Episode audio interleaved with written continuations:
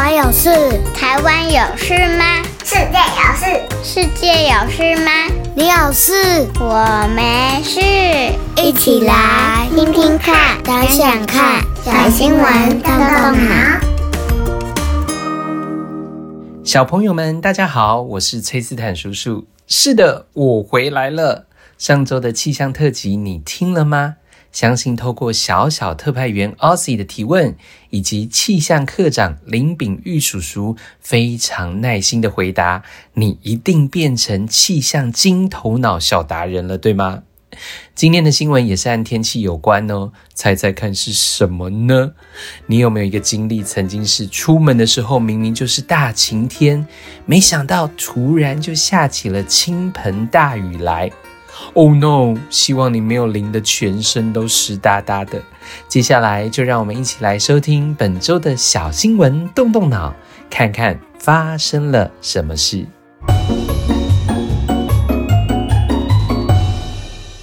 啊，下雨了，忘记带伞该怎么办呢？来来来，崔斯坦叔叔想问问小朋友们，平常上学的书包都是谁在帮你整理的呢？我们家的小朋友啊，都必须要在每一天晚上先预备好隔天出门上课的所有的物品，所以是他们自己整理的哦。如果你也是自己整理书包的小朋友们，请举手。耶，崔斯坦叔叔要给你们鼓励鼓励。不知道你平常在整理书包都会放些什么呢？你有没有发现呢、老师常常在书包的清单里放入雨具啊，这个项目，像是雨伞，或者是有的时候要请你穿雨衣，特别是要外出的时候。那不知道你是不是和崔斯坦叔叔一样，会有一种感受呢？就是每一次看着窗外的好天气，然后呢，都不知道到底要不要把它收进包包里。明明都已经确认过天气预报说不会下雨，结果突然间又下雨了。还有另外一种情况，可能是前一天已经打湿了的雨伞，不知道放在哪里晒干，结果就忘记再次的收进包包里了。接着，如果又碰巧遇到下雨，瞬间就会被淋成落汤鸡。哎呀，这真的是蛮困扰的。来来来，让崔斯坦叔叔告诉你，最近有一个新东西可以解决你临时缺伞的烦恼，耶、那就是共享雨伞。小朋友们，单单从共享雨伞的字面，其实我相信你已经大概可以猜到它的意思跟用途了。台北捷运和 Rango 这家公司合作推出，提供了二十四小时全天候共享雨伞的租借服务。他们呢，已经设点在台北捷运的全系统一百一十七个车站，车站内呢，会设置两百六十六座的智慧伞桩，哦，就是放雨伞的地方。你只要透过专属的 App 租借。就可以在站内租借与归还。这个服务呢，从八月份开始已经陆续的上线，所以现在很多民众其实都已经在捷运站看过共享伞的装置了。会推出这个服务呢，当然就是希望可以帮助到这些临时忘记带伞而有用伞需求的民众。共享雨伞。这项服务呢，将会让民众在捷运站内就可以方便的租借以及归还，并且它还有一个特色哦，就是它可以甲地租，乙地还，不一定要在原租借地还。小朋友，你想象一下，就有点像是 U Bike 一样，你在这里骑车，可是你可以在另外一个有 U Bike 的地方还车。除了便利性之外，这个以租代购的服务还有一个很重要的概念，就是大家可以一起减塑不浪费。塑就是塑胶的塑。那小朋友可能会想要问崔斯坦叔叔啊，诶，这个服务是免费的吗？诶，其实它是要费用的，不过租借的费用还算合理啦。特别是你在临时有用伞需求的时候，诶，如果你真的要去伞行买，比如说在下大雨的情况，你会发觉有一些伞行它可能会把价钱，诶，这个哄抬得很高哦。所以呢，讲到这个共享雨伞，租借的费用，目前计价的方式是每小时十九元，单日的上限就是一整天租下来是三十九元。小朋友也不用担心临时需要时身上没有零钱或者是现金哦，因为它都是可以透过 Line Pay 信用卡来支付的。好啦，那接下来有另外一个问题了，如果借了雨伞然后弄丢了怎么办呢？哈哈哈。来来来，让崔斯坦叔叔跟你说说这个的答案。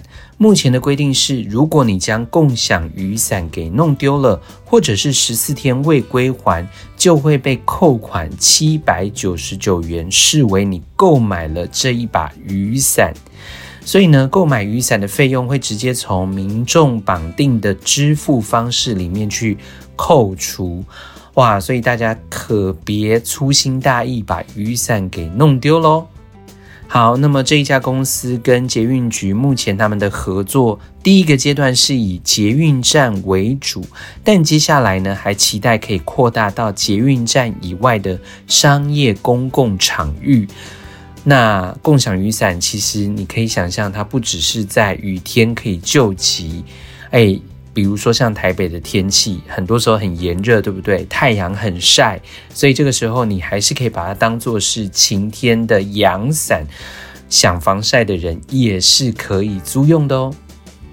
住在北部的小朋友们应该都知道，其实台北捷运里面呢，还有另外一个服务，就是爱心伞的服务。那这个服务呢，它并不会因为共享雨伞而取消哦。只是爱心伞的来源是民众遗失在捷运站内的伞，所以呢，北捷它暂时的替民众来保管。过了公告期还没有人来领取，那么就会转为爱心伞，提供给忘了带伞的旅客免费的拿取使用。其实台北捷运局过去就统计过一年，他们会拾获。哦，会捡到上万把的雨伞，所以这个爱心伞的服务对于有急需的人来说也是很方便的哦。那么同时也是一个让物品有善的循环、好的循环的一种方式。不过缺点就是，诶，数量不固定啊，所以有可能你今天去问这个服务台，他会告诉你，诶，我们这边现在是没有爱心伞的，但是共享雨伞就不会有这个问题哈。来，共享雨伞，当当然这个数量是比较可控，而且是固定的。那么，如果呢，真的还是在这个站点，它的共享雨伞被拿光了，乘客呢可以透过 App 查询其他站点的共享雨伞数量，再做租借。其实就有点像是 U-Bike 的营运租借方式哦。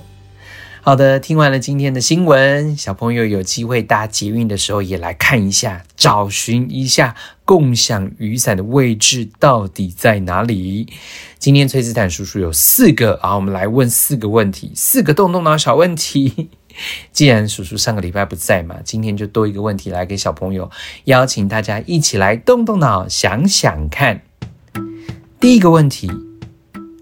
除了共享雨伞之外，你觉得在我们的生活当中还有什么是可以共享、共同来使用的呢？诶，其实我们刚刚在新闻里面就有提到一个啊、以台北市来说非常让人很引以为傲的一个服务，这是什么呢？你可以想想看哦。好，第二个问题，如果你今天忘了带伞，共享雨伞又被租借光光，小朋友。你还有什么避雨妙方呢？好，第三个问题，来来来，检查一下你的书包。老师每天可能都会给你哦，明天要带什么的这个物品清单。可是你可以想一想，你的书包里面不可或缺的必备物品到底是什么呢？好，最后一个问题，刚刚我们说这个共享雨伞的收费方式啊，这个。每一个小时收费是十九元，单日上限是三十九元。小朋友，你觉得这个费用是合理的吗？你来帮我评估一下喽。最后，崔斯坦叔叔也要跟小朋友们一起来寻找在这个捷运站当中的共享伞，我们来比比看看谁最先找到，然后呢，赶快上传照片到我们的小新闻动动脑超级基地。或是如果你曾经租借过，也可以跟我们分享你租借的经验哦。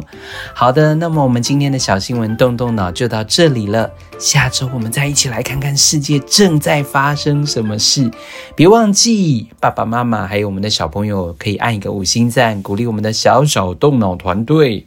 另外呢，也要跟小朋友们分享，如果你们讨论完所有的动动脑小问题，可以上我们的脸书社团搜寻“小新闻动动脑超级基地”，欢迎你成为我们的好朋友，跟我们一起分享。不论是你听完这些新闻的心得，或者是你实际经历到这些新闻当中所说的，像我们刚刚讲的这个共享雨伞的服务，你要跟我们分享你的经验，我们都非常的欢迎哦。好的，那我们就下周见喽，拜拜。